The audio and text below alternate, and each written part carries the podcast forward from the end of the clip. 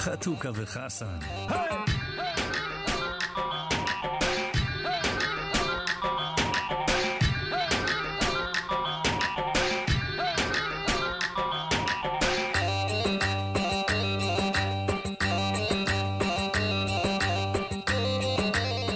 חג שמח, חג שמח. שנה טובה לכל המאזינים. חתוכה וחסן בתוכנית מיוחדת לראש השנה, ובלי חתוכה שחולה קצת, יש איתי כאן את אה, נדב אלפרין, שלום רועי. שהאמת, צריך לומר, הוא לא מחליף את חתוכה, הוא היה אמור להיות כאן מלכתחילה בתוכנית הזאת. חסרה לנו כנף כן, למטוס הזה, אבל בדיוק, אה, בדיוק. הוא יכול להמריא גם עם שתיים. אה, כמו מטוס רגיל. אנחנו נבדוק, אנחנו נבדוק את העניין.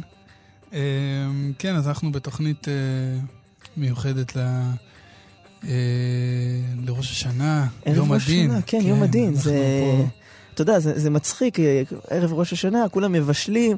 תאר לך בן אדם לפני משפט, בדרך כלל לא מתעסק בלהכין את מה שהוא אה, יאכל אחרי זה, אחרי, אחרי, אחרי המשפט, אלא הוא בעיקר בלחץ. כן, אבל יש עניין ב- ב- בהכנות לחג, לגמרי. אתה יודע, זה חלק מהטולס, חלק מהכלים. אומרים לך, את המשפט הזה, למשפטים שאנחנו מכירים, אנחנו צריכים להגיע עם עורך דין. אז כאן יש לנו כל מיני כלים, אה, כלים אחרים שאנחנו צריכים להגיע איתם אה, למשפט הספציפי. תשמע. זה, זה, זה, זה אחד המשפטים היחידים שאנחנו לפחות, אתה יודע, בתפילות שאנחנו מתפללים, אנחנו אומרים ממש שה, שהשופט מכור. כי, כי לא תחפוץ במות המת. הוא, כן. הוא, הוא, הוא רוצה לזכות אותנו, אנחנו רק צריכים אה, להיות בכיוון הנכון. צריכים לעשות את המהלך, אנחנו צריכים לבוא לקראת. כן, כן, בהחלט. תשמע, אני, אני חי את, ה, את העניין הזה של אה, יום הדין. זאת אומרת, זה לא בשבילי איזשהו, איזושהי תיאוריה כזאת אה, באוויר. זאת אומרת, זה משהו שאני לגמרי מאמין בו וחי אותו, ואתה יודע, אולי קשה לי במוח המוגבל שלי אה, לתפוס משפטים בשמיים ודינים כאלה ואחרים, אבל זה לגמרי משהו שאני חי אותו ובא לקראתו. אני... אתה יודע, משתדל לעשות ההכנות שלי גם לקראת ערב ראש השנה. אה, אמנם הן לא, לא הכנות אה, סטנדרטיות, אמנם אני לא קם כל בוקר לסליחות, אבל אה, כן יש איזשהו, איזושהי התבוננות פנימית ואיזשהו אה, אה, חשבון שאני עושה עם עצמי. אה, אתה יודע, לבקש סליחה ממי שצריך. אה, משתדל לחשוב אה, על כולם, אתה יודע שאני לא אשכח מישהו, כי אלוהים נותן לנו ברקס פה, הוא אומר, אתה יודע, אני יכול לסלוח לך, אבל אני לא יכול לסלוח בשם... אה, בשמך. בשמך. זהו, זה האמת, אתה יודע, ב, בישיבות, בעיקר הישיבות הליטאיות, החרדיות, אז, אז כל חודש אלול לקראת ראש השנה, זה לא, תחוש, זה לא תחושה כל כך נעימה להיות בה, זה, זה פיק ברכיים, זה פחד אימים, זה עוד מעט יום הדין, וכאילו, בן אדם, איך, אוי, אוי לך מאימת הדין, כן, אתה, אתה עומד לעמוד למשפט, מי יודע מה יקרה, זה... זה, איזושהי חוויה שהיא היא מערערת את כל, ה, את כל ההסתובבות שלך בעולם. כי באמת, אתה, ה- ה- על פי המסורת, היום הזה קובע את כל מה שיהיה, מ- מ- מן המוות, מן החיים. ואני חייב לומר שאני, שדווקא מבין שנינו לי יש חתיכת בד על הראש, לא שזה אומר הרבה. קשה, אתה יודע, קשה, קשה לבן אדם המודרני, מת- מתוך החיים שלו, להכניס את עצמו לאיזו תודעה שהוא בכלל נמצא עכשיו בנקודה בזמן, שהיא, שהיא בעצם איזשהו מין מרכז כזה של כל, כל מה שהולך לקרות, ויום אחד יקבע הכל. בכלל להכניס את עצמך, כאילו באמת, לומר לעצמך יום הדין. כן, אבל זה לא יום אחד בסופו של דבר, זה איזשהו סיכום. אני, אני יכול להגיד שמה שאמרת זה מאוד מעניין בעיניי, כי אני יכול לתפוס את האימה הזאת ואת הפחד הזה אה, שמלווה ליום הזה, אבל גם אני חושב שזה משהו שאולי אה, מאוד מבליט את ההבדל בין התפיסות, בין התפיסה הליטאית לבין התפיסה הספרדית, בין התפיסה האשכנזית לתפיסה המזרחית. במובן הזה של, אה, אני לא יודע אם יצא לך להיות אה, בבתי כנסת אה, ספרדיים, בסליחות למשל.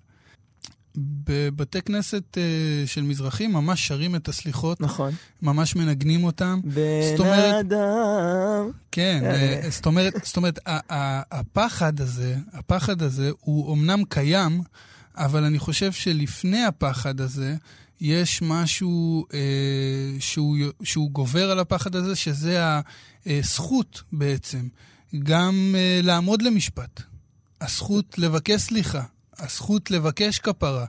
אה, יש פה איזושהי, איזשהו מבט חיובי מלכתחילה על האפשרות הזאת בכלל. אתה יודע, יש, כמו שדיברנו במשפט קודם על העניין הזה של הסליחה. שאלוהים בעצם אומר לך, אני יכול, אה, אני כאן בשביל לסלוח לך, אבל אני לא יכול לסלוח אה, אה, בשם האנשים שפגעת בהם. ו, וזה שם אותך, את הבן אדם, אה, באיזושהי מעלה אלוהית כמעט. אתה יודע, זה... נותן לך את המקום הזה של הסליחה. בחסידות חב"ד קוראים לזה המלך בשדה.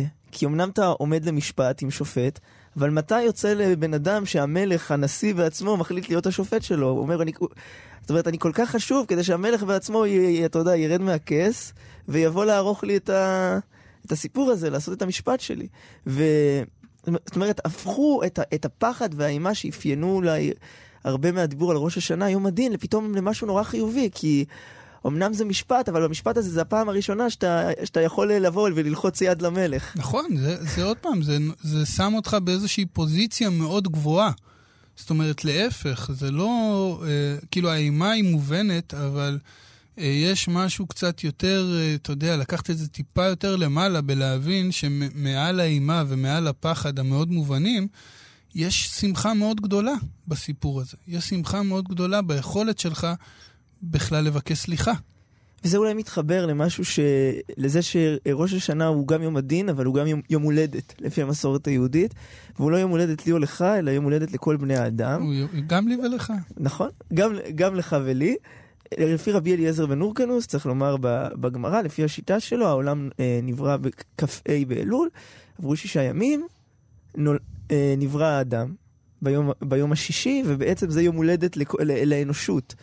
ואולי, לפי מה שדיברנו, זה לא רק יום הולדת לאנושות, אלא ראש השנה זה היום שבו האל מחליט כל פעם מחדש שהאדם היה ראוי להיברא. כי... אנחנו נדבר על זה גם בהמשך, אני חושב. אה, בהמשך התוכנית על העקדה, אבל uh, כבר פה אנחנו רואים את, ה, את הסימון הזה של אלוהים כלפי האדם. זאת אומרת, uh, בריאת האדם היא בעצם uh, uh, יוצאת על ראש השנה. זאת אומרת, עד אז באיזשהו מקום לא התחילו לספור. התחילו לספור מהרגע שבו נברא האדם. יש פה איזשהו מקום של, uh, אתה יודע, מקום מיוחד. ל... האדם במרכז. כן, לדבר הזה. אה, ויש לזה שתי גישות שאפשר לקחת, אני מאמין שיש הרבה יותר, אבל שתי גישות אולי מרכזיות. אה, האחת היא באמת האוניברסלית אולי, או כאלה שמתייחסים אה, לתנ"ך כאל, כאל ספרות, ואז באמת אומרים, יש פה איזשהו דווקא משהו שמאוד מתחבר לנו עם זה שבני אדם כתבו את זה, כי זה מאוד טבעי שהם ישימו את עצמם במרכז. ומצד שני, יש גם את המובן הזה, האלוהי נקרא לו, אה, אה, הרוחני, האלוהי, אה, איך, ש, איך שתרצה, שבאמת אלוהים שם את האדם במרכז. זאת אומרת, אלוהים באיזשהו מקום אומר, זה, זו הבריאה החשובה ביותר, לא רק החשובה ביותר, ממנה אני מתחיל לספור. לא רק ממנה אתה מתחיל לספור, גם ממנה מתחילות הדרמות. כי עד אז, אתה יודע, היו חיות והם יכלו לאכול מעץ הדעת, לא לאכול מעץ הדעת, אבל פתאום כשיש בן אדם מתחילה דרמה. זאת אומרת, מתחיל, מתחיל להיות משמעות למעשים. ברגע שהאדם, ברגע שהאדם הגיע, התחילו, התחילו להיות משמעות למעשים שלו.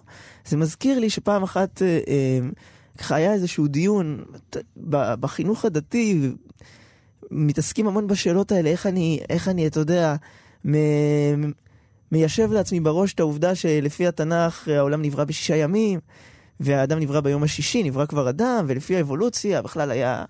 אה, אתה יודע, התחלנו ככה ועברנו איזה תהליך מסוג כזה של אדם לסוג כזה של, של, של אדם מקוף, וסוג כזה של אדם קדמון לאדם, כאילו הקושייה הזאת עומדת, השאלה, השאלה אם זו בכלל שאלה, זה, גם על זה אפשר לעשות דיון, אבל פעם מישהו אמר לי דבר שמצא חן בעיניי.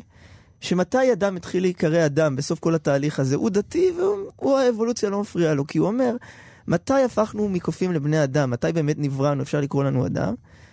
כש, כשהעלינו בראש שלנו את רעיון האלוקות.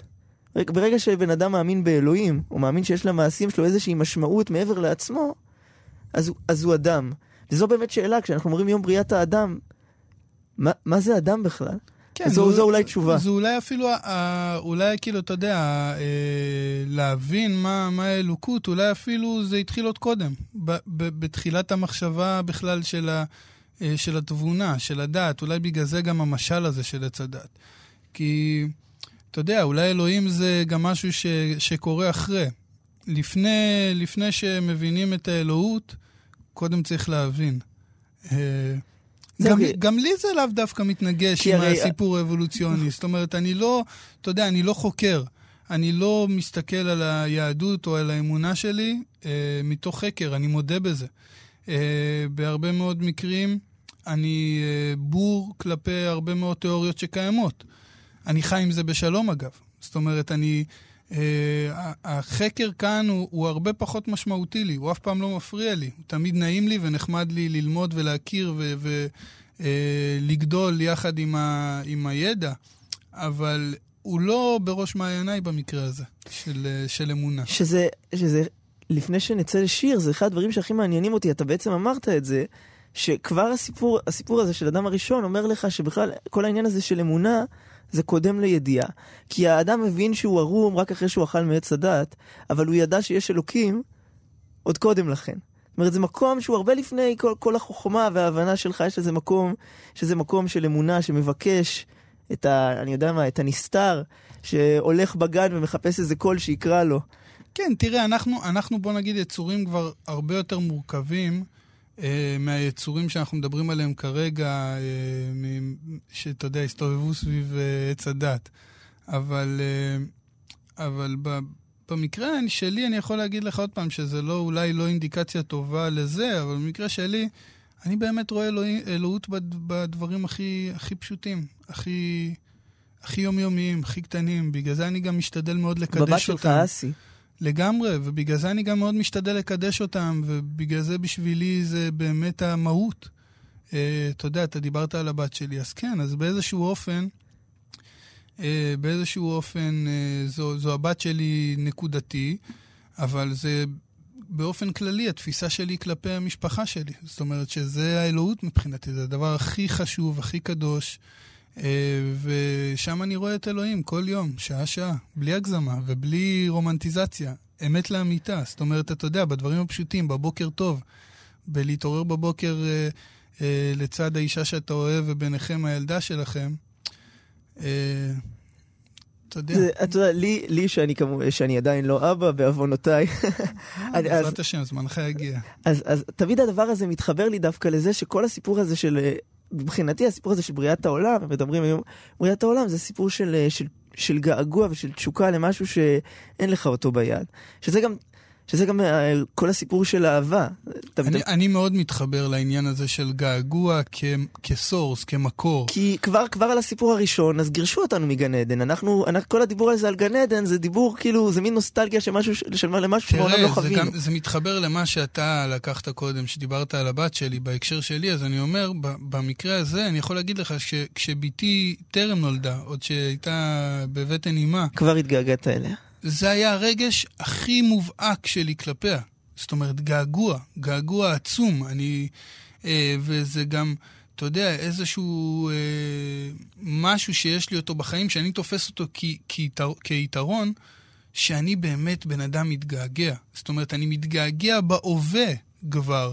או, אתה יודע, אני לא, לאו דווקא מתגעגע למה שהיה. אני הרבה פעמים מוצא את עצמי מתגעגע גם למה שיהיה, ומוצא את עצמי בהווה אומר, תשמע, זו חתיכת געגוע, ואנחנו גם בהמשך נדבר על זה, בעניין הזה של, ה, של החג ושל המשפחה, שאני חווה את הרגעים האלה כגעגועים עצומים, זאת אומרת, כמשהו שאני, שמובן לי שהוא לא מובן מאליו, שמשהו שהוא דינמי והוא ישתנה, וזה לא יימשך לנצח. אתה יודע, אני מרגיש את זה. סבתא שלי חסרה לי בחמש וחצי שנים האחרונות. אה, השנה זה יהיה ראש שנה השישי שהיא לא עושה איתי. זאת אומרת, גם סבתא היא גן העדן האבוד. זה מורגש, אבל מצד שני, אתה יודע, זה גם מאוד יפה ומאוד טבעי, הדינמיקה הזאת. כי זה דור הולך ודור בא. כי בשש שנים האלה, ברוך השם, הצטרפו אלינו ילדים וילדות קטנים ו... וקטנות חמודים ו... וחמודות.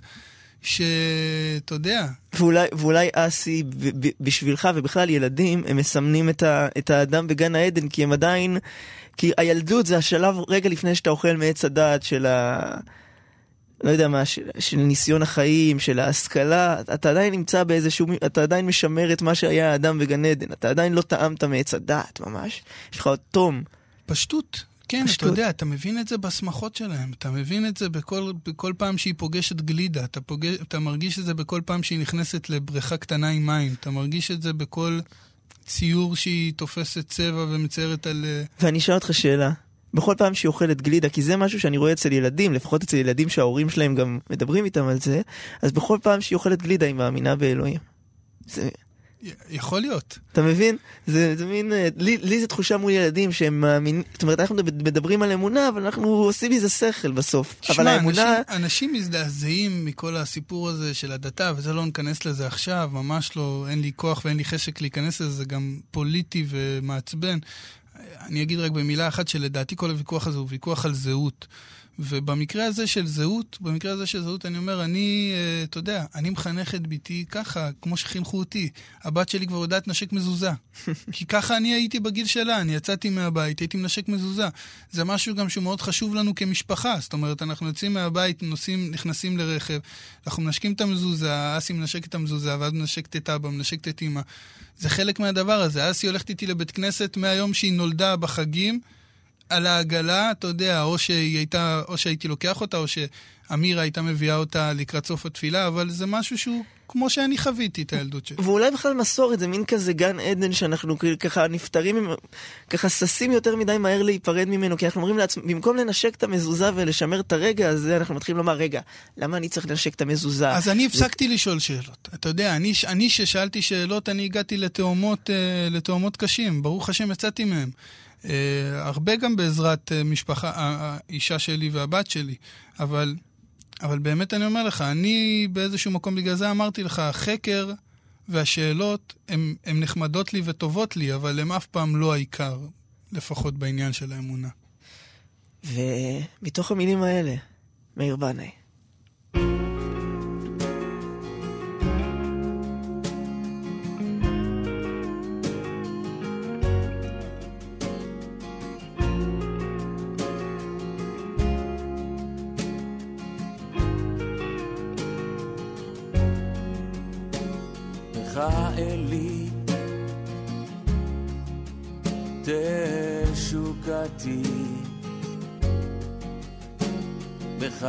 אשקי באהבתי לך ליבי וכליותיי לך רוחי ונשמעתי לך ידיי, לך רגליי, וממחי תכונתי, לך עצמי, לך דמי. ואורי עם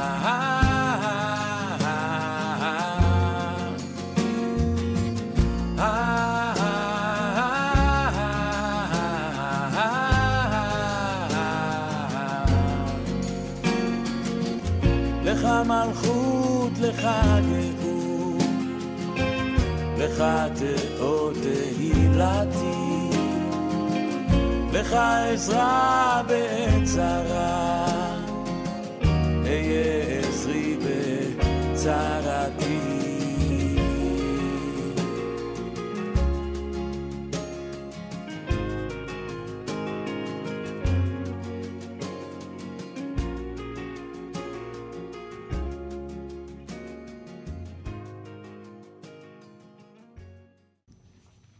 מאיר בנאי, על. הירחמו. אללה ירחמו לגמרי. זה עוד, זה עוד יושב לי כאילו כמשהו ש... לגמרי. שממש אתמול, כל ה... אתה יודע, מאיר יש לו שירים, אה, את השיר הזה אני בחרתי לתוכנית, נכון. ועברתי על שירים של מאיר, שלאו דווקא גם קשורים לפיוט וזה, ואתה יודע, אני לא רוצה לצאת אה, מלודרמטי, אבל אה, ממש דרמטי, ממש ככה. זה משהו שהוא... משהו שהוא עושה בי, לא יודע להסביר. אני יכול לשבת עם השיר הזה, אתה יודע, זה תלוי סיטואציה, אבל עם ה... אה, הקריאה הזאת יכולה לעשות כאילו יש. משהו, יש משהו באנשים, אתה יודע, לא יודע, זה כאילו אולי גם קצת מכליל ואולי גם קצת קל להגיד בדיעבד, אבל יש משהו ביוצרים אה, שפתאום התחברו ל, ל, לרוחניות, לדת, ליהדות, ווטאבר, תקרא לזה איך שתרצה, שפתאום בפרספקטיבה לאחור, כשאתה שומע את השירים שלהם, אתה מוצא את החיפוש הזה. אתה מבין שהם תמיד היו שם. זאת אומרת ש, שזה היה הבסיס של כל, ה, כל הדבר הזה שהם עשו, כל היצירה שלהם. אה, וזה גם בדרך כלל אנשים שאתה לא מופתע. אתה לא מופתע. לא, אצל מאיר זה נורא נורא נוכח, אתה יודע, שער הרחמים זה היה בתקופה שהוא כביכול היה כן, חילוני. אבל אפילו השירים היותר קטנים ואפלים, והחיפוש בלילה, וכמו ציפור מעל הים, אה, אתה יודע, ושירים כאלה של... אתה יודע, אפילו השירים החילוניים כביכול, על הברים ועל... אה, אה, ועל ה... לא יודע, טוב. טוב, הגעת. באמת, אתה יודע, תמיד, באהבה הקצרה הזאת, אז יש איזה משהו שלא פתור. זאת אומרת, משהו שמבין שיש שם איזה משהו לא שלם בסיפור, אתה מרגיש אי נחת כל הזמן, מתוך השירה על זה, אבל זה, זה אולי רק הדמיונות שלי. כן. ואם כבר אי נחת, אה, טוב, אנחנו הולכים לדבר אה, אולי על, על אני חושב, הפרשה התנ"כית ש- שהפרשנים ישבו ונבהלו ממנה. איך אני, איך אני ניגש בכלל לסיפור הזה? כן, זה, זה, ה- אתה יודע, אם צריך לשים את זה בכותרת ולהדגיש, אז זה כאילו הזעזוע. הזעזוע הגדול, הזעזוע של עקדת יצחק, שנקרא אותו בקריאת התורה, בבתי הכנסת, ראש השנה, כל אחד עם הניגון שלו, אבל הזעזוע הוא אותו זעזוע. הסיפור הזה, אתה יודע, האבא שצריך. ל- לעקוד, למעשה לשחוט עם האכלת את הבן שלו. ואתה אתה- אבא מבין שנינו. כן, גם הבן שלו, אתה יודע, זה גם לא רק הבן שלו, זה הבן שלו שהוא חיכה כן. לו כל כך הרבה שנים, והובטח לו, לא, הוא, והדרמה היא לא רק, היא לא נעצרת בזה רק שזה הבן שלו. הרי. הרי יש פה תמיד הסיפור שהרי אלוקים הבטיח לאברהם שמהבן הזה ייוולד עם. בדיוק. ואז בעצם כשהוא אומר לו לעקוד את אברהם, הוא אומר לו, תשמע, כל ההבטחות, הפנטזיות הגדולות שאמרתי לך שיהיה עם, שאתה תוליד אותו וזה, זה גם הבן שלך הולך, וגם כל הסיפור, גם כל החזון הולך. הכל נחרט. לא, באיזשהו, באיזשהו מובן, איך שאני קורא את זה, איך שאני, ב, ב, בקריאה שלי, שאני באמת, אני מודה על האמת, אני פחות קורא את הטקסטים האלה כטקסטים ספרותיים, ואני, אה, אתה יודע, אני מתייחס אליהם כאל דברי אלוהים חיים. ובתפיסה שלי, אה, דווקא, דווקא הסממן הזה הוא סממן שבא ואומר אה, שהיה צריך להדליק נורה, נורה לאברהם, להגיד לו, הנה, זה, זה, זה בעצם מבחן, כי אני הבטחתי לך, ואם אני הבטחתי לך, אני גם אמור לקיים. והילד הזה שהבאתי אותו, לא הבאתי אותו כדי שאתה תשחט אותו בשבילי. הבאתי אותו כדי להפוך אותו לגוי גדול.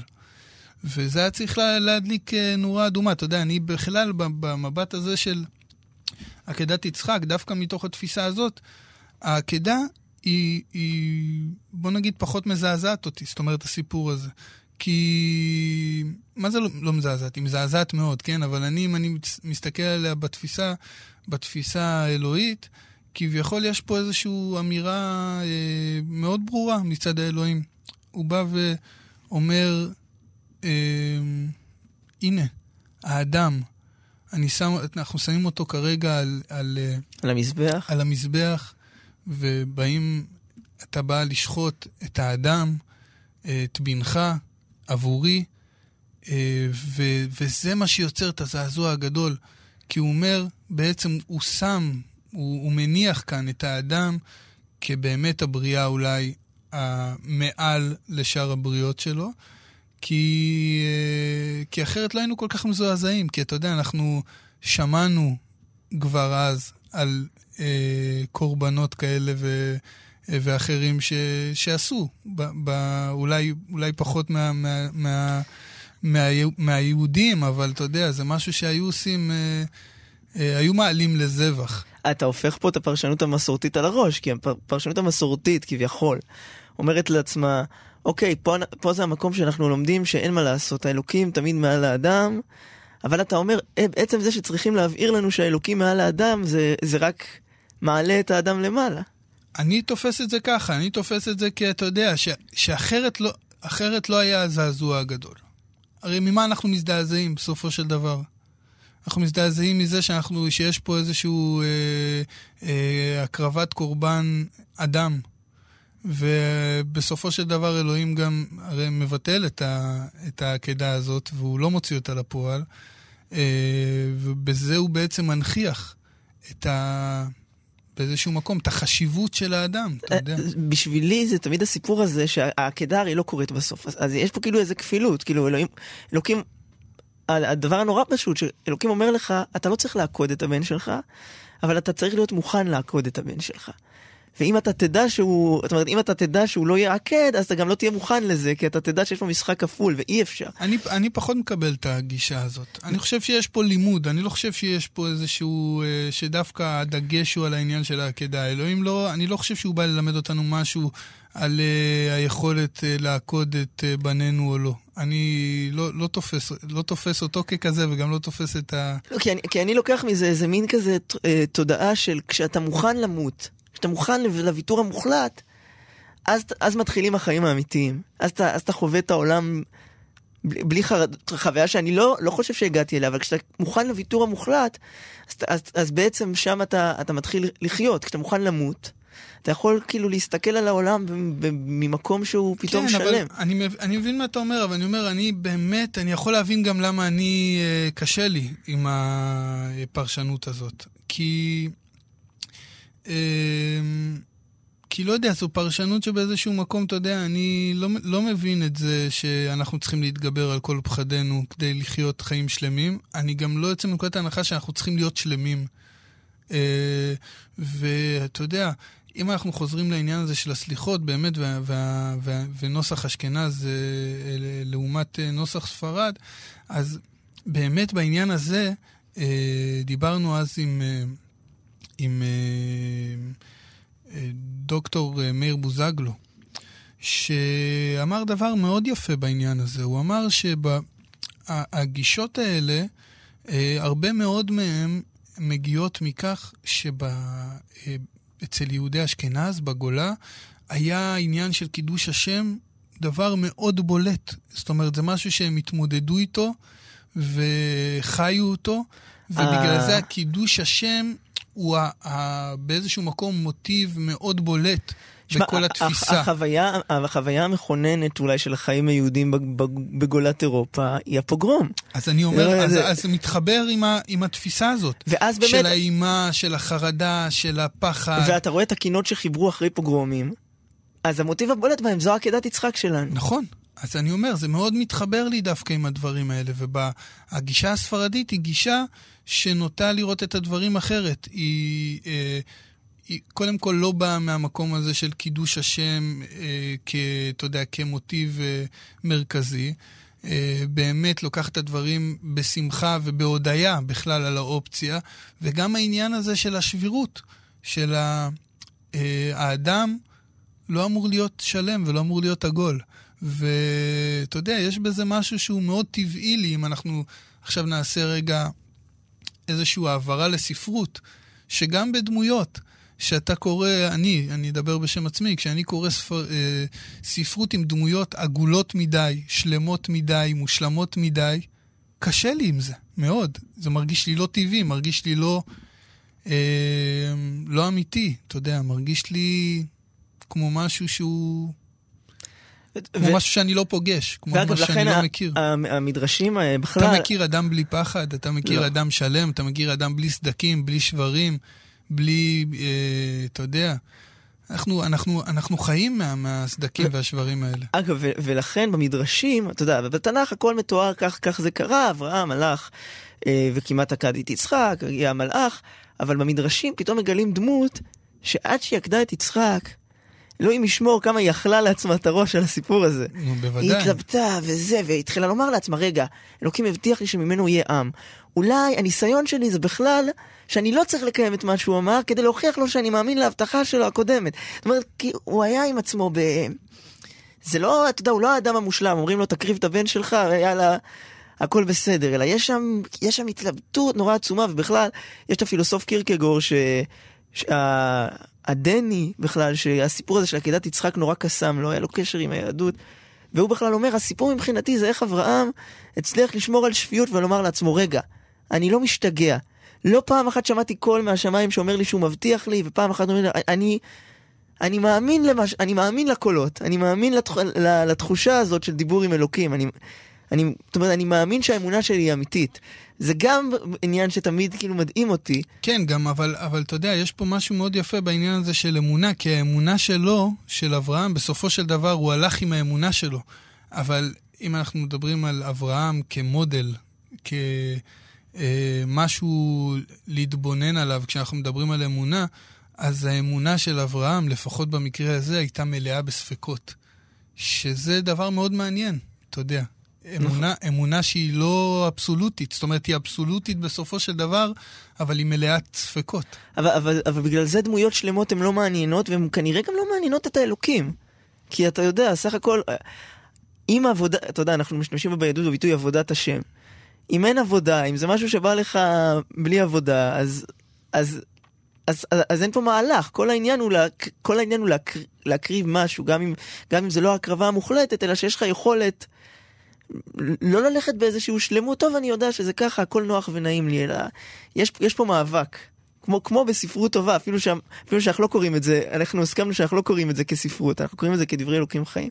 וכנראה שדברי אלוקים חיים הם הספרות הכי טובה. אה, כן, אני, תשמע, אני מאוד מאוד אוהב את, ה, אה, את הפיוט של עקדת יצחק ב, ב, בבית הכנסת, וכמו שאמרתי לך, אצלי בילדות אני גדלתי בבית אה, חצי מרוקאי, חצי טריפולטאי, ובדרך כלל בערבי חג הייתי מתפלל עם אבא שלי בבית כנסת המרוקאי, ובחגים הייתי מתפלל בבית כנסת הטריפולטאי, זו הייתה החלוקה. ואני מאוד אוהב את שניהם, וזכיתי להכיר את שניהם, ואת הטעמים של שניהם, ואת המנגינות של שניהם, אבל, אה, אבל מה שאני יכול להגיד באמת בעניין הזה של... אה, אתה יודע שאצל המרוקאים זה משהו שהוא מאוד טייט, מאוד יושב, אה, אתה רואה אותם מתוקתקים. אה, גם, מבחינה, גם מבחינת לבוש, זאת אומרת, וגם מבחינת הלחנים. זאת אומרת, לא כל אחד יכול לשיר בבית כנסת מרוקאי. יש ממש את, ה- את הפייטן. ואצל הטריפולטאים יש איזושהי תשוקה, איזשהו משהו שהוא, אתה יודע, פחות אינדיבידואלי, יותר קהילתי, אה, עם, עם הרבה פשן, ואני, אתה יודע, אני יותר התחברתי אפילו למקום הזה, אז אני רוצה גם לתת פה אולי איזשהו קטע קטן, ככה מה... יאללה. מה, אני... עם, עם ה, אני, אני ממש אנסה לעשות את החזן אתה יודע, את... אה, אני, אני מסתכל עליך ואני ממש בוחן אותך, תיזהר. היה לנו, כמו, כן, כמו, היה לנו נדבר על חזן. אה, מיתולוגי, משה ארביב, אה, זיכרונו לברכה, שהוא היה גם המחנך של אבא שלי, והוא היה חזן בבית כנסת הרבה שנים, אז אני פה נכנס לנעליים גדולות, אבל... קדימה. אמר לשרה כי חמודך יצחק, גדל ולא למד עבודת שחק. אלך ואורהו אשר אוהל חק. אמרה לך אדון אבל אל תרחק. אנא יהיה ליבך בלבותך, רוקד ונקד והמזבח. וואו, טוב, אה, אני חושב שאני אני לא יודע מי החזן בית הכנסת הטריפוליטאי שאתה מתפלל בו בחדרה, אבל אני, אני חושב שהוא מקווה שלתוכנית שלנו אין מאזינים. כן, אה? ומהמקור, העוקד, הנקד והמזבח, לעוקד ונקד והמזבח, קצת אחר. גבריאל בלחסן. לעד.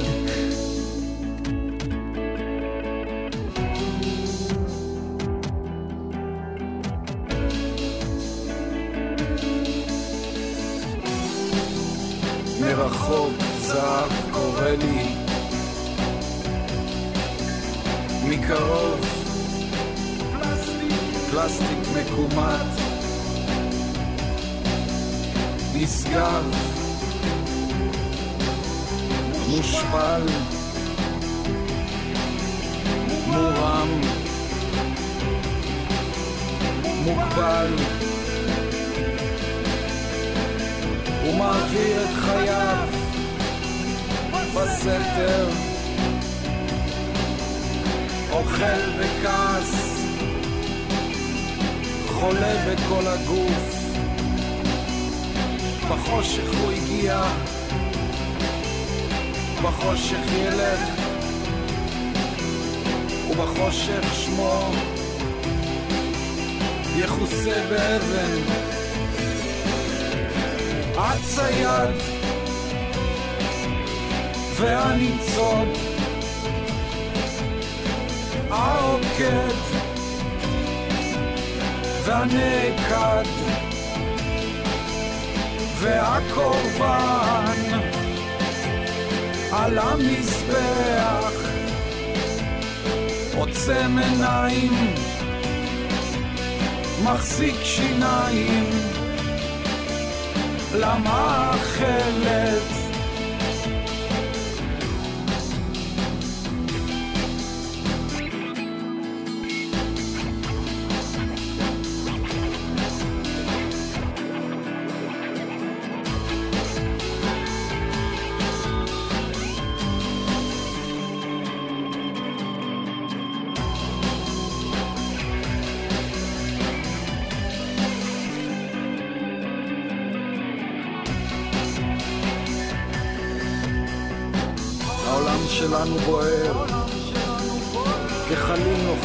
לחישות. כבר בגיל צעיר הבנתי את מה שידעתי כל חיי. ההתחלה היא ריק, הסוף חלול, והכל לא התחיל אף פעם, ולא יסתיים לעולם. הטובח והנטבח. העוקד והנעקד והקורבן על המזבח. בועט דומם זרח השמש והמאכלת ככלות האש. תשקוט הארץ. תצמיח עשב. עדין ורך. בעיניים שלה. אין שום רוע, אין צלולות, אוהבות אותי, וזה כבר נס.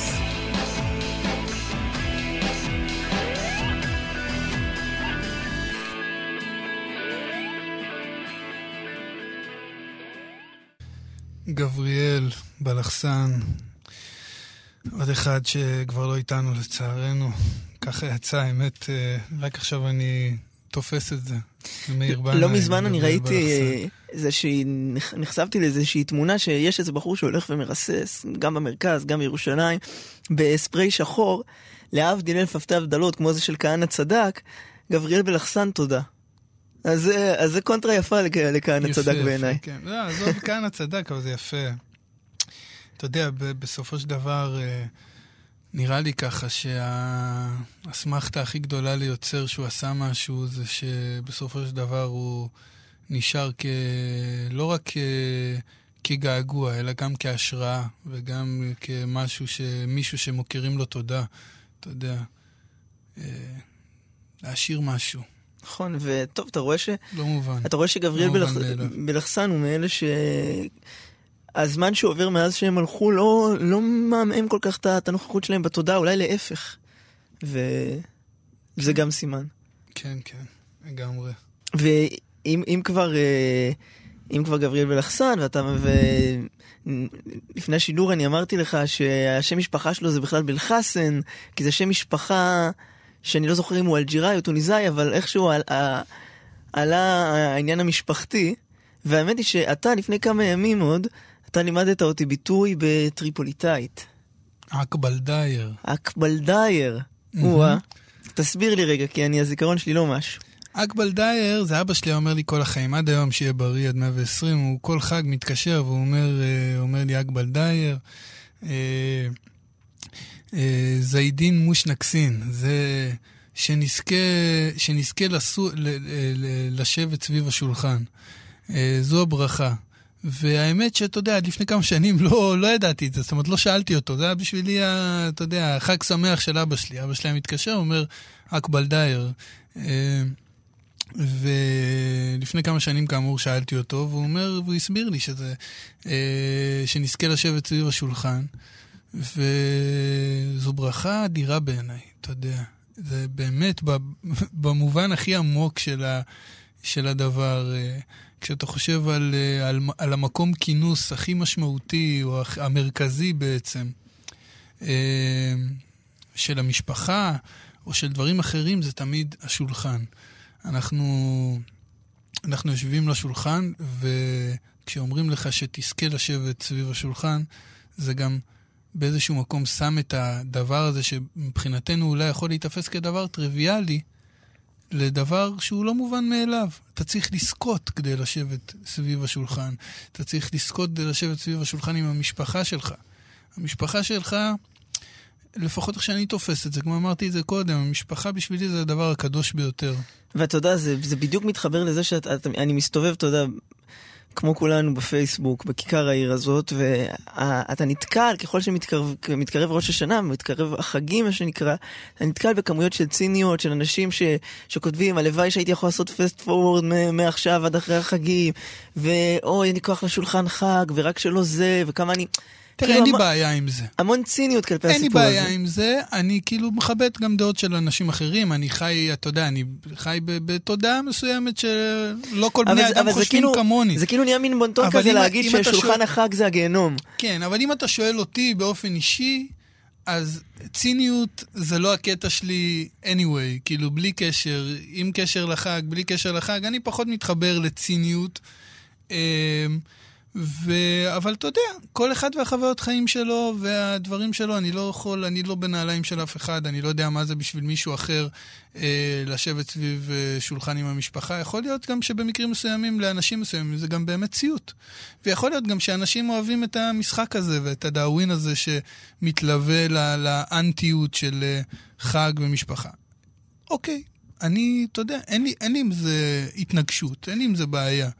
אני גם, אתה יודע, באופן כללי מעדיף לשים את אורחות חיי לא לעומת אורחות חייו של מישהו אחר.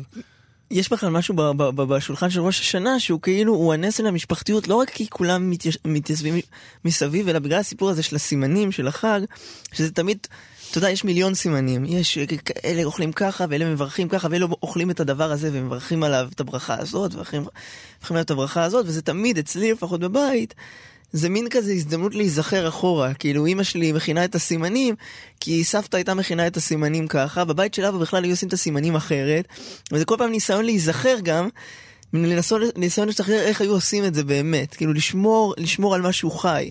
לשמור על איזושהי כן, תודה תראה, שלא תיעלם. אני, אני עכשיו אצלי, בקטע הזה, זאת אומרת, יש איזושהי, גם איזושהי התנגשות בעניין הזה של המסורת. כי אני, מצד אחד, אני מאוד אוהב את העניין של המסורת, ולהמשיך את מה שהיה, כמו שאמרת, ממש עכשיו. מצד שני, יש לי, יש לי גם בעיה להמשיך במקרים מסוימים. זאת אומרת, אני טבעוני. אז אני צריך למצוא פתרונות, אני צריך למצוא פתרונות לראש.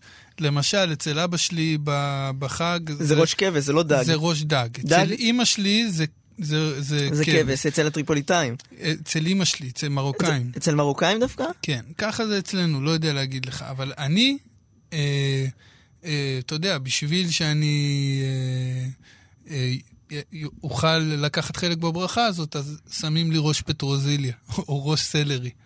זאת אומרת, אני מוצא את הפתרונות, זה, אבל... זה, זה יפה, כי אתה אבל... יודע, יש, יש, לי, יש לי אח עכשיו שככה דוגל, בכלל כל הבית שלנו לא כל כך אוכל בשר מאז, מאז שאח שלי נהיה טבעוני. הוא ככה סחף את כולנו, ולא, ולא חשבנו על זה, אתה יודע.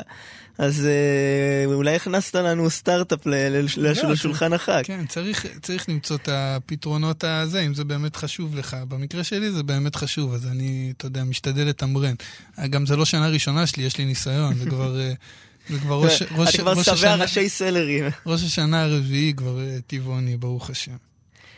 ואתה יודע, זה גם מודל שצריך לדבר עליו, המודל הזה של ראש השנה כמשפחתיות, פתאום יש אלטרנטיבה שהולכת ומתחזקת מאז שנות ה...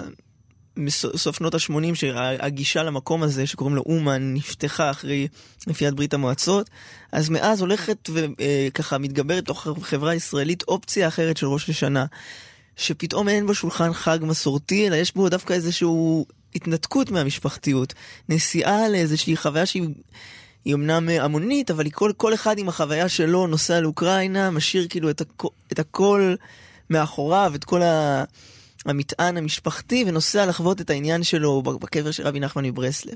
ובאמת, אני חושב שאצלי, שמי שמכיר אותי יודע שאני קרוב לסיפור של רבי נחמן מברסלב מאוד, אמנם, אתה יודע, כל הסיפור הזה של הנסיעה לקבר, יש לו צדדים לכאן ולכאן, ואפשר לעשות ממנו פילוסופיה שלמה ו- ו- ו- ולהתדיין עליו, אם בכלל רבי נחמן רצה שנצא מארץ ישראל ונגיע לקבר שלו, זה בכלל נושא, אבל... רצה שכשהיינו בגולה אולי. כן, זה, זה, אני, אני לא חושב שרבי נחמן אה, היום היה רוצה, ש... בוודאי לא כל שנה.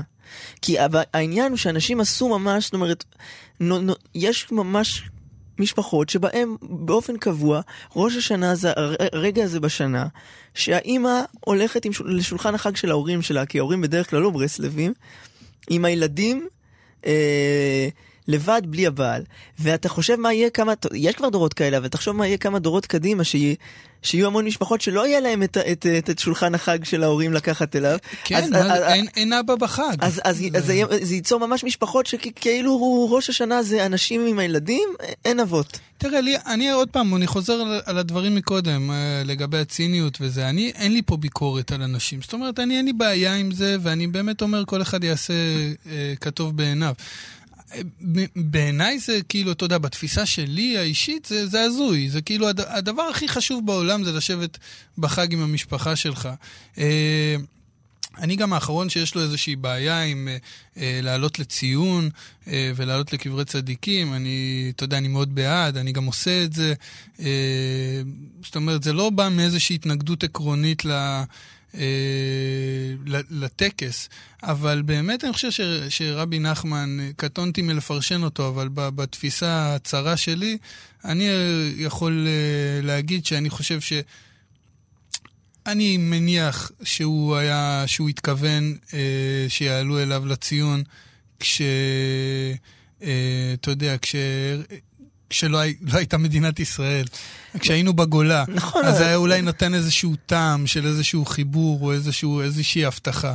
אבל uh, היום זה נראה לי קצת מוזר, המסע הזה. ו- אתה יודע, אני, אני מנסה לדמיין את עצמי. אני נגיד, uh, אתה יודע, אני אגיד משהו אולי אף פעם לא אמרתי אותו ככה בפרהסיה, אבל אני מאוד רוצה לנסוע פעם אחת לאומן. זהו, גם אני, אבל פעם אני, אחת. אבל אני לא אעשה את זה בראש השנה. וגם אותה אתה לא תעשה בראש לא, השנה. אין שום סיכוי בעולם שאני, אה, על דעת עצמי ומתוך אה, רצון ובחירה אה, חופשית, אעשה את ה...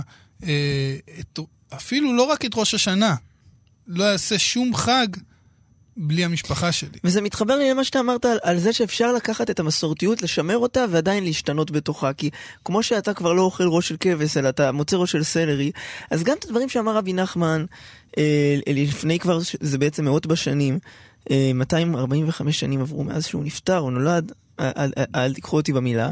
אז בעצם, לא, צריך לקחת את הדברים... 45 שנה מאז שהוא נולד, בטוח. 245. אה, אה, אז לא צריך לקחת את המילים שלו ולהפוך אותם לאיזשהו משהו מת. אפשר לקחת אותם אל החיים שלנו. לא צריך להיאחז, זאת אומרת, זה לא... אפשר, אפשר לאכול בראש השנה ראש של סלרי. אפשר לעשות את זה, והמסורת חיה עם זה. היא נשמרת, אבל היא עוברת, אתה יודע, היא... אתה יודע, שנהיה הולכת- לראש, אז אה, שנהיה לראש, אז זה ראש. אבל... ו... אבל גם, אתה יודע, בעניין הזה של ראש, זה, זה אדיר, כל העניין הזה של ראש השנה. הרי הראש, למה, למה ראש ולא התחלה ולא... אתה יודע, כי הראש זה הכל, בסופו נכון. של דבר. אתה יודע, הראש דפוק, הכל דפוק. אבל אה, אה, באמת, אם אני אחזור איתך לעניין הזה של המשפחה, אז אני אומר, אתה, אתה דיברת על דינמיות בתוך התפיסה של היהדות ולגבי משפטים שאמר רבי נחמן ואמרו אחרים. ולהתייחס לזה בצורה דינמית ומשתנה עם, עם הזמנים, אז אני אומר, תסתכל על העניין הזה של לשבת עם המשפחה שלך. זה הדבר הכי דינמי בעולם. זה דבר שמשתנה. אתה יודע, אני באמת, ברוך השם, אף יש לי שולחן לא נראה כמו זה של שנה שעברה. לגמרי, ויש לי גם את הזכות, אני מודה, אתה יודע, אני, זה אולי לא צנוע, אבל אה, איזשהו יתרון שאני מרגיש שיש לי אותו, ש, שזה טבוע בי, העניין הזה שאני זוכר באותו רגע, אני מתגעגע באותו רגע כבר לישיבה הזאת. אף אחד לא מבטיח לי ששנה הבאה השולחן הזה ייראה אותו דבר. אני יודע שההורים שלי הם לא לנצח, שייבדלו לחיים ארוכים. אה, אני יודע, אתה יודע, יש לי את הגעגועים מצד אחד גם לאנשים שאינם. יש את, ה, את הכיף והשמחה בילדים שהצטרפו למשפחה. אה, בתי, הבנים והבנות של האחים שלי. ובשבילי, זה באמת הדבר שהכי הרבה מסב לי אושר בעולם, זה לשבת אז סביב אתה אומר, אתה אומר שאין. דבר יותר נייד מהבית, ושבכל זאת, אין כמו בבית. אין כמו בבית.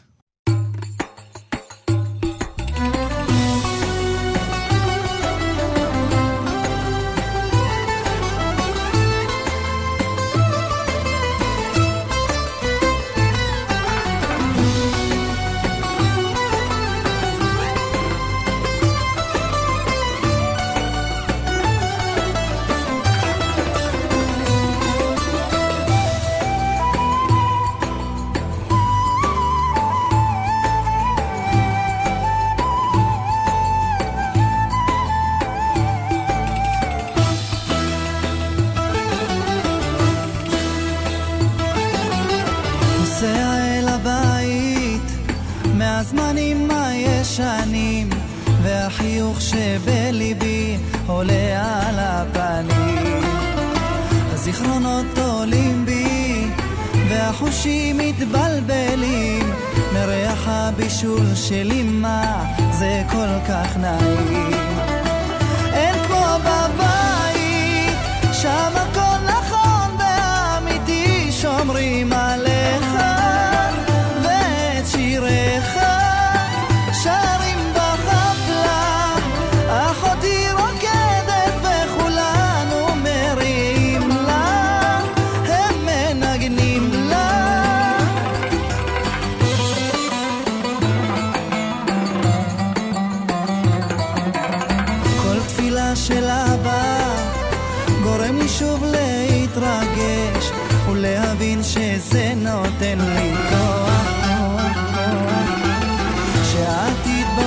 E Minha voz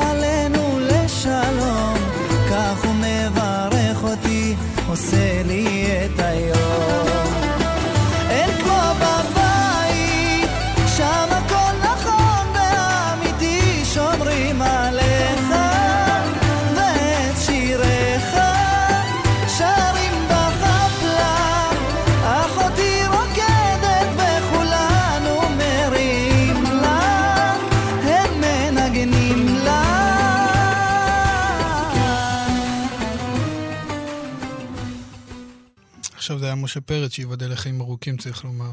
אמן ואמן. אתה יודע, אה, חסן, אני, אני גונבה לאוזני שמועה, אני מניח שאני יכול לחשוף אותה, שאתה עובד על ספר ראשון, לא ספר שירה, ספר פרוזה. אה, כן, כן, זו לא שמועה. כן, אני עובד על אה, ספר פרוזה, סיפורים קצרים, ואחר כך על רומן. זאת אומרת, זה החוזה שחתמתי עם אחוזת בית, שני ספרים. אבל בעזרת השם, ב... איפשהו בתחילת אמצע 2018 אמור לצאת הקובץ סיפורים. ולמה אני מזכיר את זה? כי הדימוי הזה של ספר, אה, כותבנו בספר החיים, הדימוי הזה שהחיים הם ספר, יש איזשהו ספר שהוא ספר החיים, ואתה דמות בתוך הספר, אם אתה תיכתב בספר הזה, אז יש לך המשך. אם הסופר החליט שזו השנה האחרונה שהוא ממשיך לכתוב את הדמות הזאת, אז אתה, אז אתה הולך, ובכלל, הדימוי הזה חוזר על עצמו. יש ספרים שיש יש ספרי זיכרונות שנפתחים כדי לבדוק מה עשית. הכל כתוב בספר. יש בדימוי הזה משהו נורא נורא נורא חזק. שגם אומר לך על עצמך שאתה סך הכל דמות, כי אתה לא הסופר. אה, כן, אני חושב שאנחנו מבינים את זה מהרגע הראשון שיש לנו איזושהי תודעה, אתה יודע, אה, אפילו מאוד מסוימת. אנחנו מבינים את זה שאנחנו סופיים, והסופיות הזאת היא גם באיזשהו מקום מכניסה אותך לפרופורציה, וגם אתה יכול לקחת את זה לאנלוגיה של ספרות ולשים את זה במקום של דמות. בהחלט. אה, תשמע, ספר החיים, כן. אה, יש בזה גם משהו, אתה יודע, מעניין. מעניין, לא יודע אם זה, זהו, אותי זה, זה מעניין, זה מרתק, העניין הזה של, אתה באמת לא יודע מה, מה הולך לקרות איתך, מה הוחלט, מה יהיה. אה, וזה איזושהי, אה, אתה יודע, גם כשאתה חי ככה, אתה מבין שאתה צריך לנצל כל רגע, אתה צריך לברך על כל רגע, אתה צריך לקדש כל רגע, אתה צריך להודות אה, על הזכויות, על הזכויות, לחיות, לראות, ל, ל, אתה יודע. אני באמת אומר לך, אני מתעורר בבוקר עם הבת שלי, אומרת לי בוקר טוב, אני זכיתי. אני, אני אומר תודה לאל כל בוקר. ואף אחד לא מבטיח לי שבוקר למחרת אני אהיה בסיטואציה הזאת. אז יש בזה משהו מאוד עוצמתי. ב- בידיעה הזאת, או באי הידיעה הזאת, של מה, מה הולך להיות איתך? מן המוות, מן החיים, מי במים, מי באש. כל, א' כל, ה, אני תמיד כשאני קורא את התפילות האלה, אז, אז פתאום זה כאילו זה, זה אומר, זה, אני פתאום חושב, מציאותית אני מדמיין לעצמי, אני אומר לעצמי, זה לא, זה לא איזה דימוי. יש אנשים שנשרפים, יש אנשים שטובעים, זה לא דימוי. כאילו הדברים נורא נוכחים, וזה שלא נשרף, עוד שנה עברה עליי בחיים שלי, לא נשרפתי ולא טבעתי, זה, זה, זה, זה דבר עצום. אמ, פתאום זה, פתאום זה מכה בי, תמיד מחדש, לא מצא, איכשהו, לא, איכשהו כל שנה אני יודע שזה יגיע ועדיין זה מזעזע באותה מידה. נכון, בגלל זה אני אומר שהתפיסות שלנו הם לגבי הדברים האלה, הרבה יותר קל לנו לתפוס אותם כנס. זאת אומרת, הרבה יותר קל לנו לתפוס את זה שוואלה, להגיד וואלה זה נס שהעברתי את השנה הזאת בשלום, לא נשרפתי, לא טבעתי, אה, לא נפלתי ממגדל, אתה יודע, אבל בסופו של דבר הניסים קורים כל הזמן. אה, מה אני אגיד לך? אה, אני יודע שזה יכול להישמע קצת אה, מושי, כל הסיפור הזה, אבל באמת אני חווה את החיים האלה כ- כנס, ומתוך שמחה גדולה, אתה יודע, זה לא בא לי בקלות, ובאיזשהו מקום אני מרגיש ש... שזה שאני פתאום הבנתי ויש לי את האפשרות או את היכולת באמת לשמוח בחיים האלה, זה דבר שאני יודע שאני לא אוותר עליו אה, בעד שום הון, זאת אומרת, זה, זה, משהו שאני אלך איתו עד הסוף. ולי, וזה אולי הדבר האחרון ש- ש- שנגיד, כי ככה, מה שנקרא, יום הדין עומד בפתח, אנחנו צריכים... אה, לגמרי, השער כבר מתחיל לרעוד. הדבר שאני מרגיש גם זה שאם החיים הם ספר, ואנחנו צריכים להיכתב בספר החיים, אז כמו שכתוב בתפילה הזאת, למענך אלוקים חיים, כלומר, שאני אהיה דמות שמצדיקה את עצמה. לא דמות שהקורא שונא, לא דמות שבעצם לא עושה כלום עם זה שהיא בתוך חלק מסיפור. חלק מסיפור, צריכים להצדיק את עצמנו בסיפור הזה ולראות איך אנחנו ככה דמות ראויה. לא, לא דמות ש, ש, ש, שלא ראויה להיכתב. זה משהו שאני תמיד אומר לעצמי. רועי חסן. נדב אלפרין, שתיכתב בספר החיים. אמן ואמן. למענך אלוקים חיים, זה לפחות מה ש... שחג שמח. חג ראש שמח, השנה, ראש השנה. שמח, שנה טובה ומתוקה. כתיבה טובה, חתימה אמן. טובה בהמשך, אמן.